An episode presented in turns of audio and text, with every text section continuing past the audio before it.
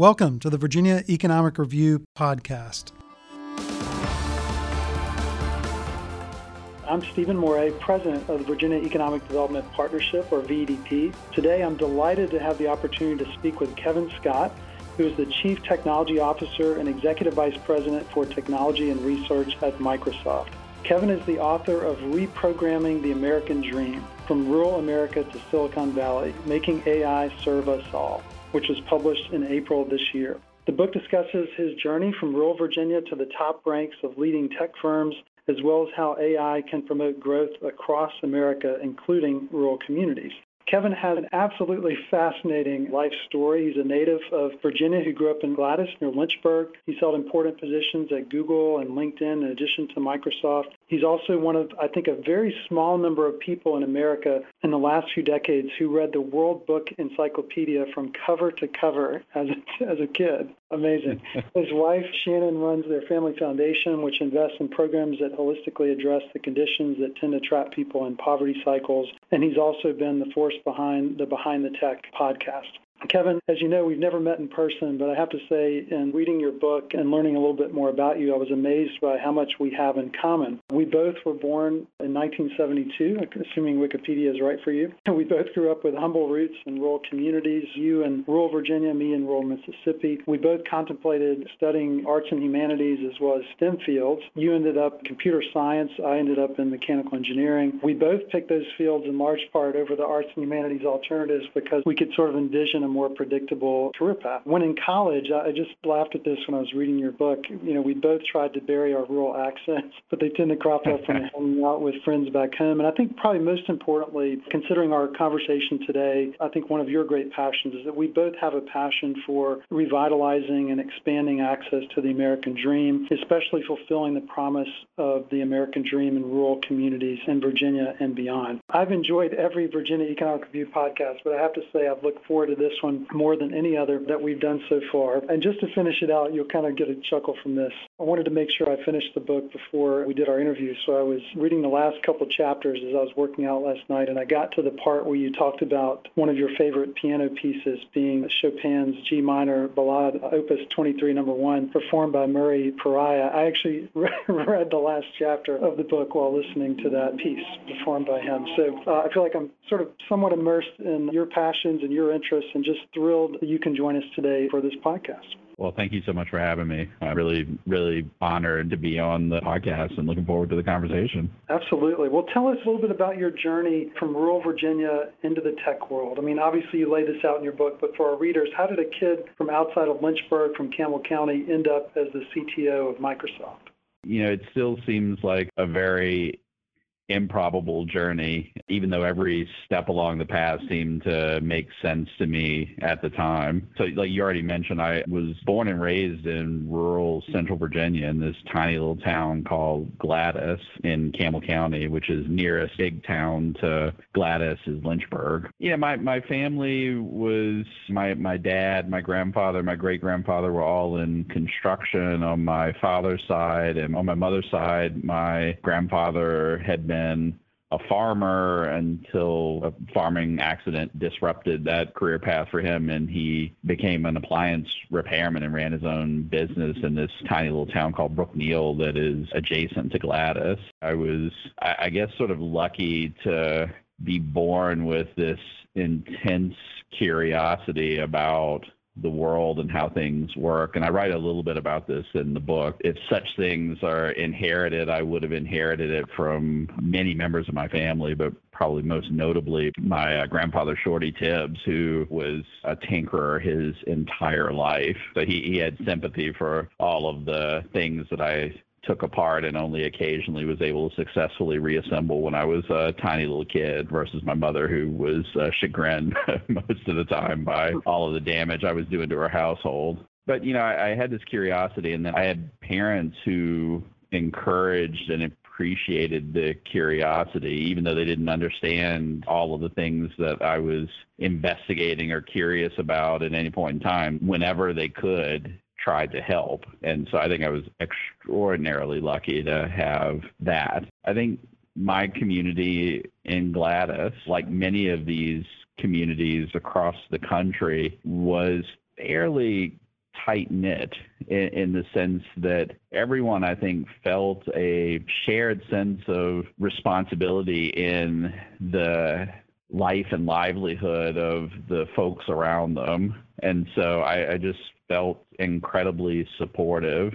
And when the moments came that I had to do uncomfortable things to pursue the curiosity that I had. I had a group of people, both family and friends and community, who were there supporting me. We should never take that sort of support for granted. I think it's just really scary sometimes taking these big risks that you have to take to figure out whether or not this thing that you're interested in is interesting to other people or that it's going to be useful or that there's an opportunity there. And when you're confronting one of those opportunities and all you have are your own anxieties and fear and no one to support you, it's easiest to just shy away from them. And so I, I'm just eternally grateful to all of the people in my family who were there to support all of the you know sort of what to them must have seemed sort of silly and risky and crazy things that I wanted to do.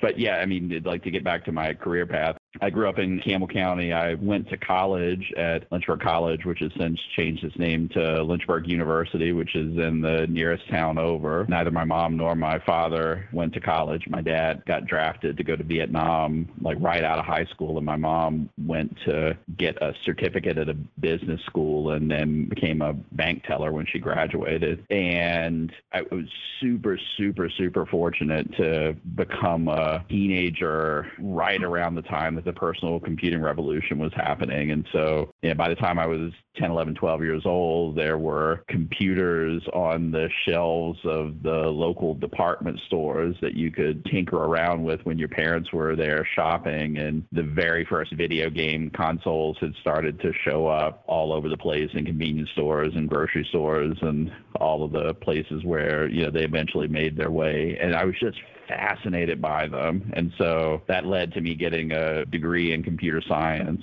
And then I, I worked for a little while in Lynchburg trying to save up enough money where I could afford to go to graduate school. I went to grad school at Wake Forest University in Winston-Salem, North Carolina. And then I went to work on a PhD that I, much to my dear PhD advisors' chagrin, I never finished because I left to start a job at Google right before I finished the very last chapters of my dissertation. And like Jack uh, Jack Davidson is my PhD advisor. He's one of my very very good friends. I don't feel bad that I went to Google instead of writing those last two chapters of my dissertation, but I do feel bad that I didn't finish that PhD for Jack. it's a it's a great story about how it all came together. You started on the Radio Shack Coco 2, right? And I think for me that was the Commodore 64, which came out I think in a similar time frame. Yeah. One of the themes that you talk about in your book, Kevin, has to do with this sort of widespread fear that many have in the United States of artificial intelligence, you know, killing jobs. Various studies have cited, you know, X percent of jobs could go away within 10 or 20 years as a result of AI. You have a more hopeful outlook, I think, on that potential impact. Can you just kind of elaborate a little bit on how you think AI could evolve in a way that could actually be enabling to job growth, enabling to innovation and creativity in the United States?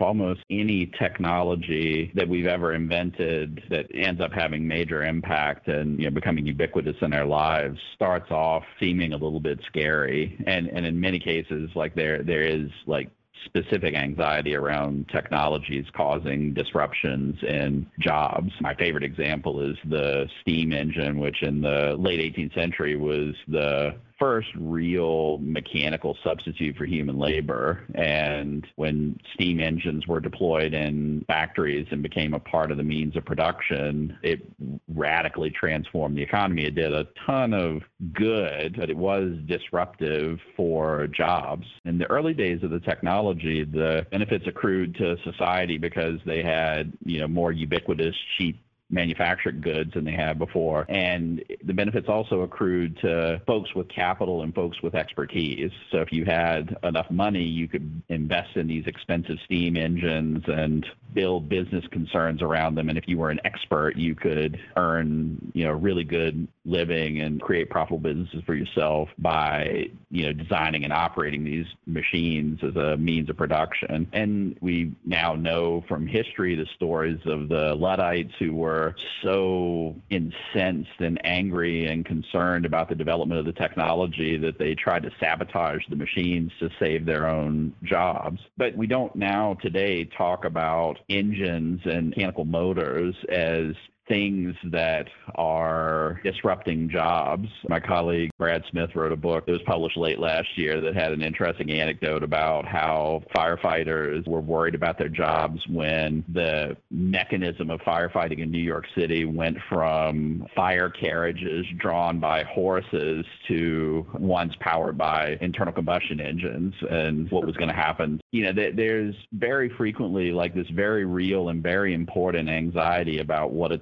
technology is going to do to society when it starts having a big impact. But story over time is usually a good one, like because yeah, this is another thing that I write about in the book. We are constantly, as a society, faced with these problems that on the surface look like zero sum games. And for those who like have never heard of a zero sum game or like looked at game theory. A zero sum game is one where there are winners and losers. There's sort of a finite amount of something that you're buying over, and the game is about dividing who has what. You can look at some of the challenges today that we even face in healthcare and climate change that when we frame them as zero sum problems, like they look very, very challenging to solve. But if you can turn a zero sum game into a non zero sum one where you don't have the same constraints, where you can also think about expanding resources, creating abundance that didn't exist before, relaxing constraints,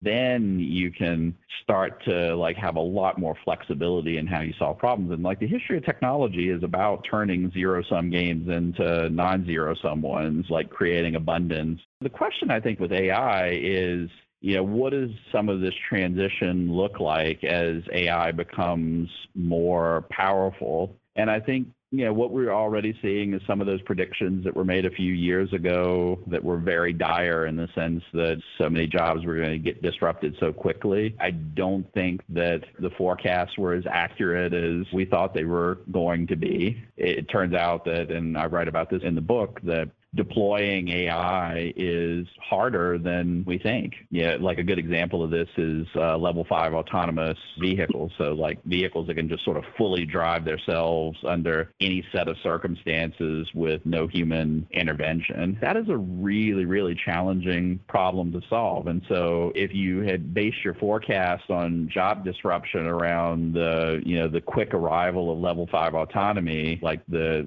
you know, the, sort of the consequences for jobs, I think, are less severe than people thought. And in other cases, like I think, you know, we're we're sort of seeing more job displacement than you might have anticipated by things that aren't even AI, like in retail, for instance. And like, if anything, COVID is going to accelerate some of these things. You know, for instance, it probably is the case either from cashierless checkout systems that let you uh, order goods and services on your phone and then either have them delivered or you know available for you to go pick up or you know just sort of pure e-commerce like you're just sort of buying stuff online from a place that doesn't even have physical retail outlets. You know, I think it puts a lot of pressure on some of the jobs that are in retail and like that's not even AI. AI is more so than any previous technology, I think, has all of the conditions going for it in terms of accessibility, where a huge number of people are going to be able to pick up these tools and to use them to create new businesses, which will have benefits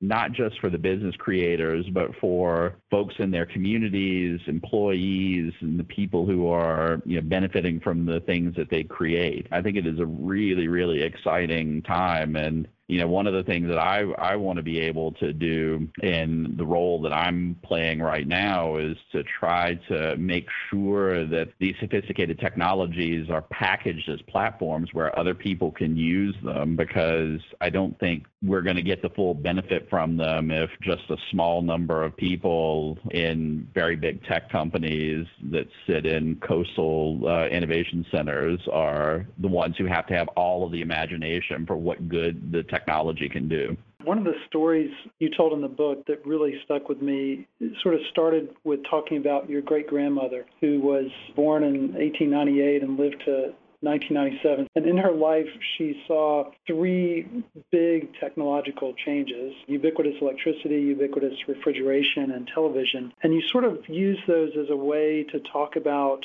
what it means to be kind of a platform technology, and then most significantly, what does it mean to be a platform technology with self reinforcing feedback loops? You talked about AI as that type of technology, which has the you know, potential yes. to really generate profound sort of economic transformations across multiple industry sectors. Can you just kind of elaborate a little bit on what you mean by that sort of phrase as well as why AI sort of fits in that category? If you think about electricity, which is a platform technology that has these self-reinforcing feedback loops, it really may have been the most important technological development of the 20th century. So it's sort of obvious like why it's a platform. So it as soon as you have have ubiquitous electricity available, like everything uses it. Everything can benefit from electrification, and it even allows the creation of other platforms. You can't have ubiquitous refrigeration, for instance, if you don't have electricity to power the, the compressors and the motors and the thermodynamic cycle of you know, modern refrigeration.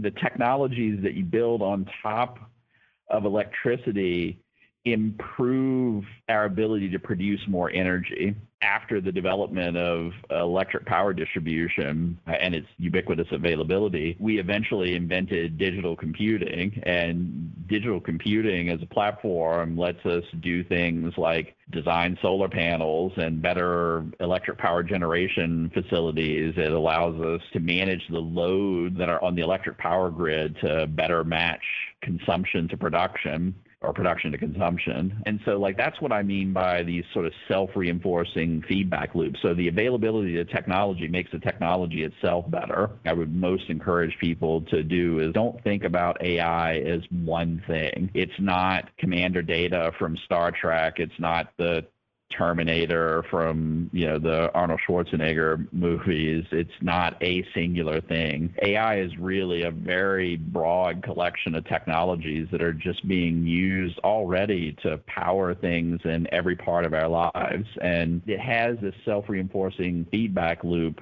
in that the more that we use AI, the better AI becomes because AI benefits from having large amounts of data and large amounts of sort of interactions where I can learn from those data and interactions to do more powerful things. I'll be dead before we know whether this is true or not. I think AI is going to turn out to be the 21st century's equivalent of electricity. It will be the most important platform technology that we invent this century. To me, the third kind of big focus of the book, and the one about which I think we share the most passion, is the potential for AI to be a key tool to enable the kind of revitalization and economic opportunity in rural America. You talk a good bit in the book about that. I'd love if you could sort of lay out for our listeners kind of what you see as the key sort of foundational elements of a rural growth agenda for not just rural Virginia, but for America as well, and where AI could play into that. I will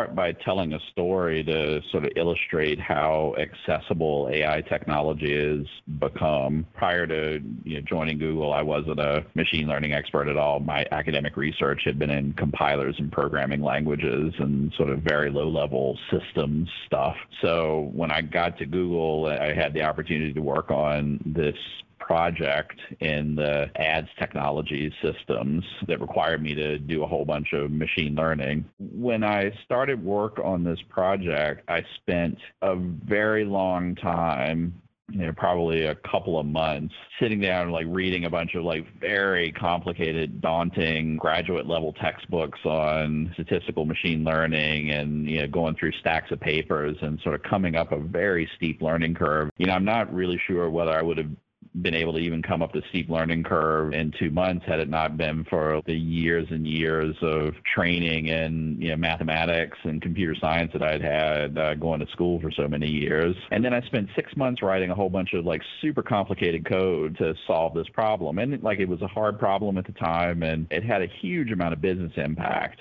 Team that built all of this stuff won a Founders Award at Google, which was you know big deal at the time. And you know we fast forward 16 years to today, and this thing that I did because of open source software and cloud computing platforms and all of the knowledge and training tools that are available to anyone for free online. I think that a motivated high school student could have done that entire project in a couple of days. And so to me, that is just an enormously exciting thing because the more accessible these tools are, the more people in any community anywhere are going to be able to pick them up and go solve problems that only they can imagine. We as a society are smarter together than we are as individuals. It's just impossible, I think, to see all of the problems worth solving if you are one human being or one collection of human beings sort of sitting in one geographic place, sort of thinking about your part of the world a real highlight of this phenomenon to me was when I went with Steve Case and JD Vance on this Rise of the Rest tour that they do every year. I went with them to Memphis, and in Memphis, I saw all of these entrepreneurs who were using these technologies, machine learning, drones, autonomous systems to solve a bunch of problems in agriculture. They were applying these technologies to these problems because those were the problems of their community. Entrepreneurs in that community can sort of see things that are interesting, that are valuable, important problems to go solve that I couldn't see sitting in Silicon Valley. And so, you know, I, I think this is like one of the big opportunities for rural America. People in rural places see really important problems that need solving. And I think these tools of AI are more accessible than they ever have been. You don't need to go to Silicon Valley to build a company that uses AI to solve a problem that you've identified. You and I both grew up in these places. Like the people there are as smart and ingenious and as full of initiative as folks anywhere else, like maybe more so than most other places, uh, because there's just sort of this certain scrappiness in these communities. Having them have access to these tools so that they can go solve their problems is going to benefit not just them, but the rest of us. When you talk about rural development, you do kind of highlight a few sort of key, let's say, programmatic and policy things that need to happen to enable this potential to be fulfilled. Can you touch on those a little bit? Four places get 70 ish percent of all of the VC investment. And I think what we are discovering and have discovered over the past few years is that when venture capital goes hunting for good businesses and good entrepreneurs and other parts of the country, like there are good returns to be had. So I, I think there's a role for government to play in incenting some of that investment uh, just to get things rolling. I don't think that this is about doing some non-market thing to get investment. I'm thinking it, it's it's just create enough of a steamrolling effect effect so that we can get momentum in the investment into those communities, you know, after which we will absolutely see the returns and the and the benefits.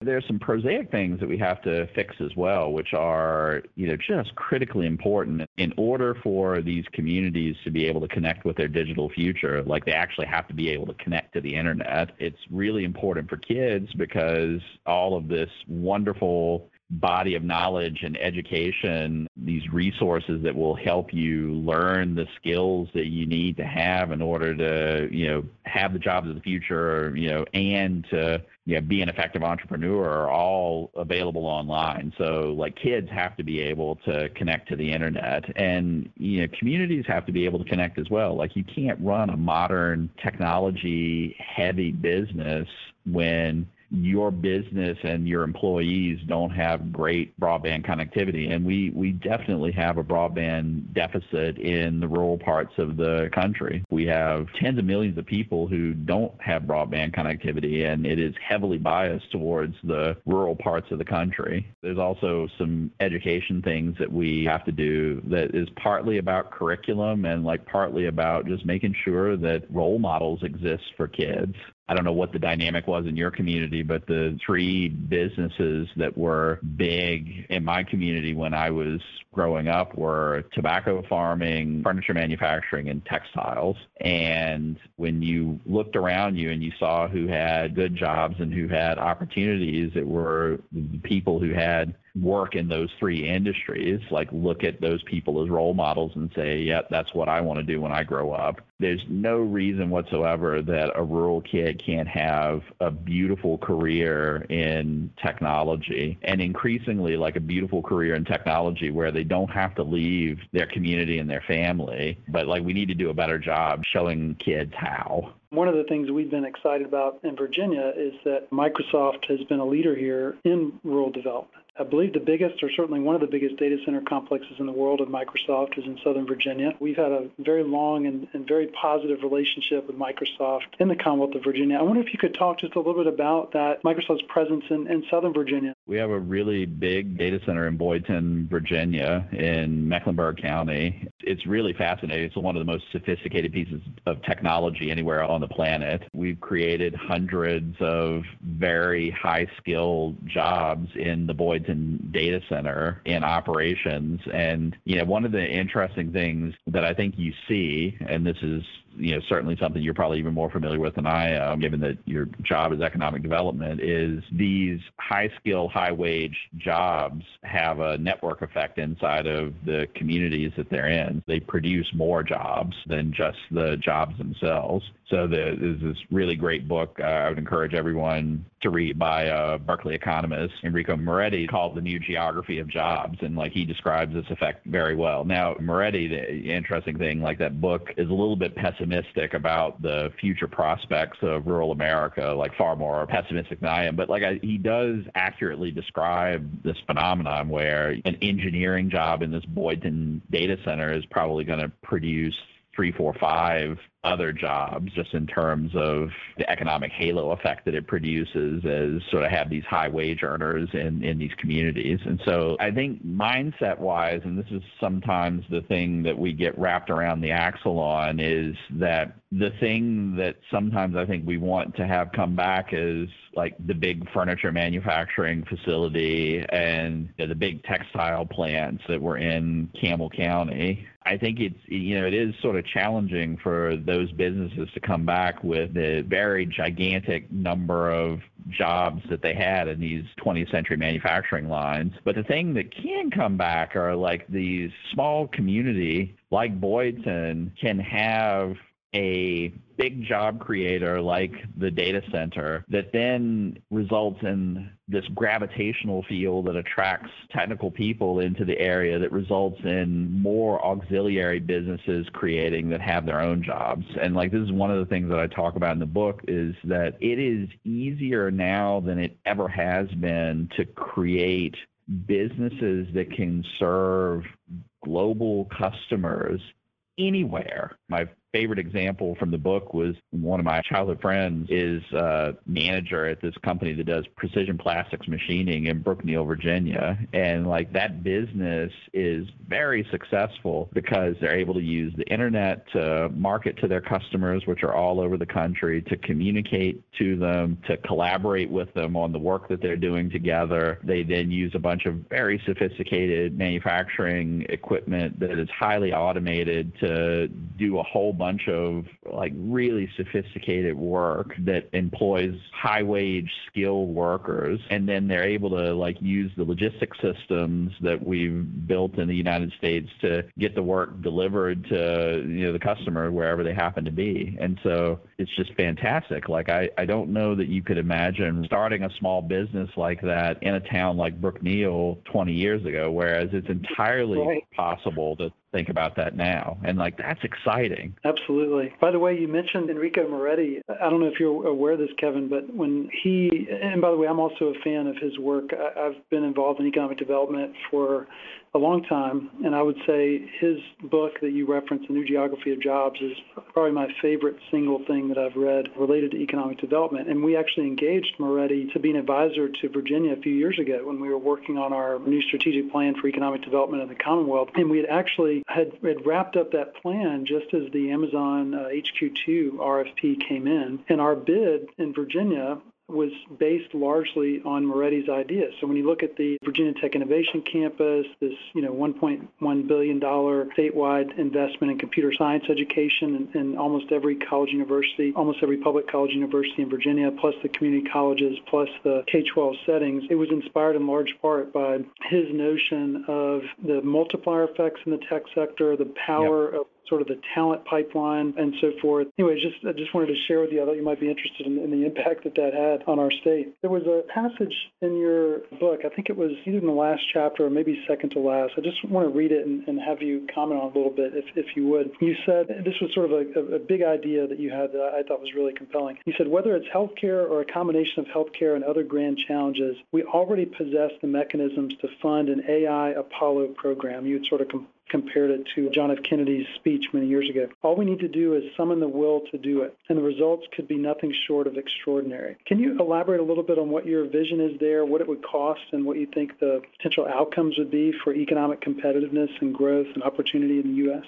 I think that, that we do have a real opportunity here to focus our investment in a way that not just solves a really important problem for the people of the United States and like the citizens of the world, but gives us an opportunity to solve that problem in a way that gives us a set of infrastructure that we can then use to build an economy on that will help us prosper well into the 21st century. And so the reason I mentioned the Apollo program is we did not need to go to the moon. In a sense, getting to the moon was an arbitrary thing. But the beautiful thing about the Apollo program is that it created this single galvanizing vision for what human innovation could accomplish and you know this big hairy audacious goal that we could collectively go after. The goal itself is a little bit arbitrary but like the things that we needed to go do to accomplish the goal the mission were very very very strategic. Basically our modern aerospace industry is born out of the space race and the apollo program and the investment investments that we made in going to the moon. We actually could do something even better than the Apollo program right now because we have a bunch of very important problems that we could go solve. My favorite one is healthcare. You know, I talked about it in the book and I, I you know, had no idea that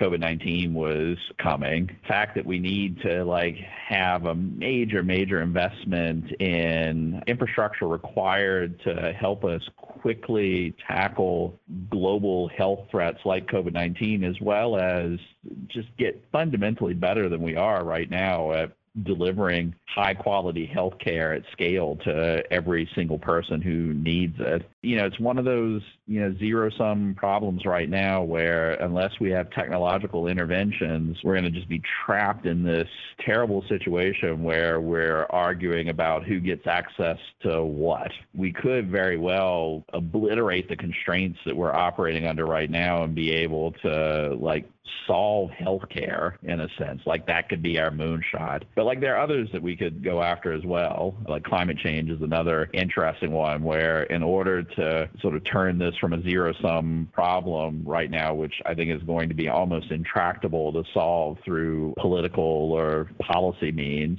like we're going to need to invent a whole bunch of technology that can make our carbon emissions much lower through more efficient production and consumption of energy as well as a whole bunch of new technologies that we're going to have to develop to get carbon out of the atmosphere. AI is like a very, very important component in solving those problems as well. You can pick your moonshot here. And like what I know for sure is that like going after either of those moonshots, like you solve a big important problem for society, but you also produce an entire ecosystem that is probably going to produce even more economic benefit than the military industrial aerospace construct was that came out of the space race.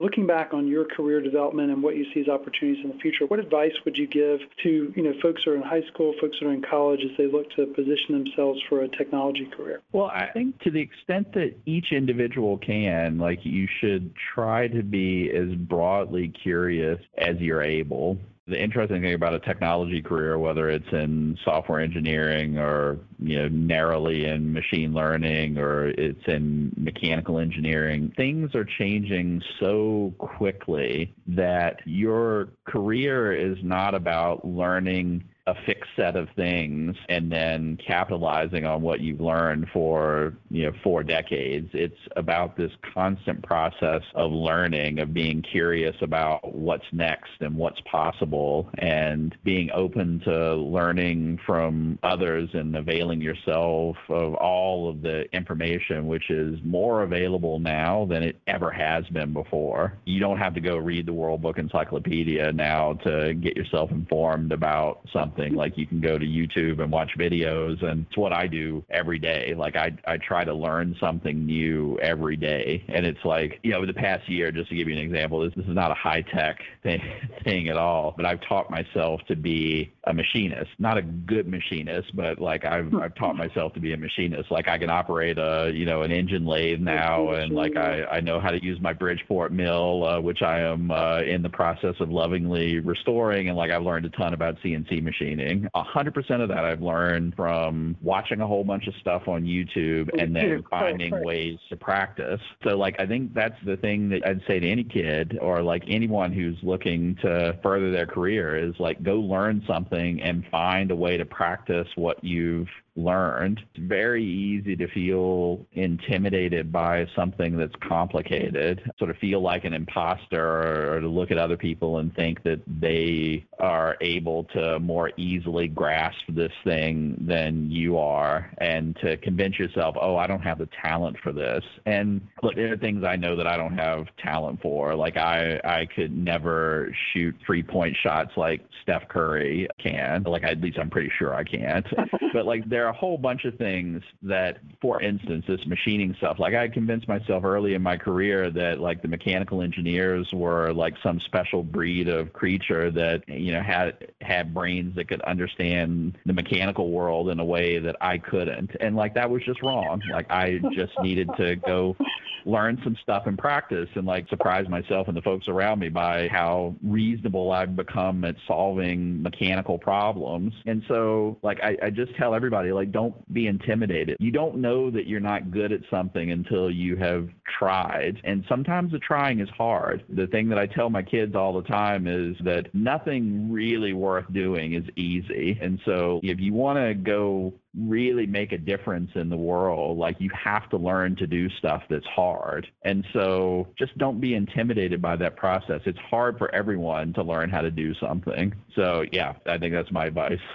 That's great. I was, I was laughing to myself because you said you ultimately studied computer science in part because you didn't know that you had that sort of mechanical engineering aptitude. I felt the same way about computer science. I ended up doing mechanical engineering. Gosh, Kevin, what a pleasure this has been. I just want to end by saying thank you so much for joining us today. Thank you for all you've done to advance technology and AI and what you're going to do in the future. And thank you especially for all you've done to support development in the Commonwealth of Virginia. We're really proud that you are from here and hope that we'll be able to maintain maintain a close relationship in the years ahead. This podcast has been brought to you by the Virginia Economic Development Partnership. Thanks for listening.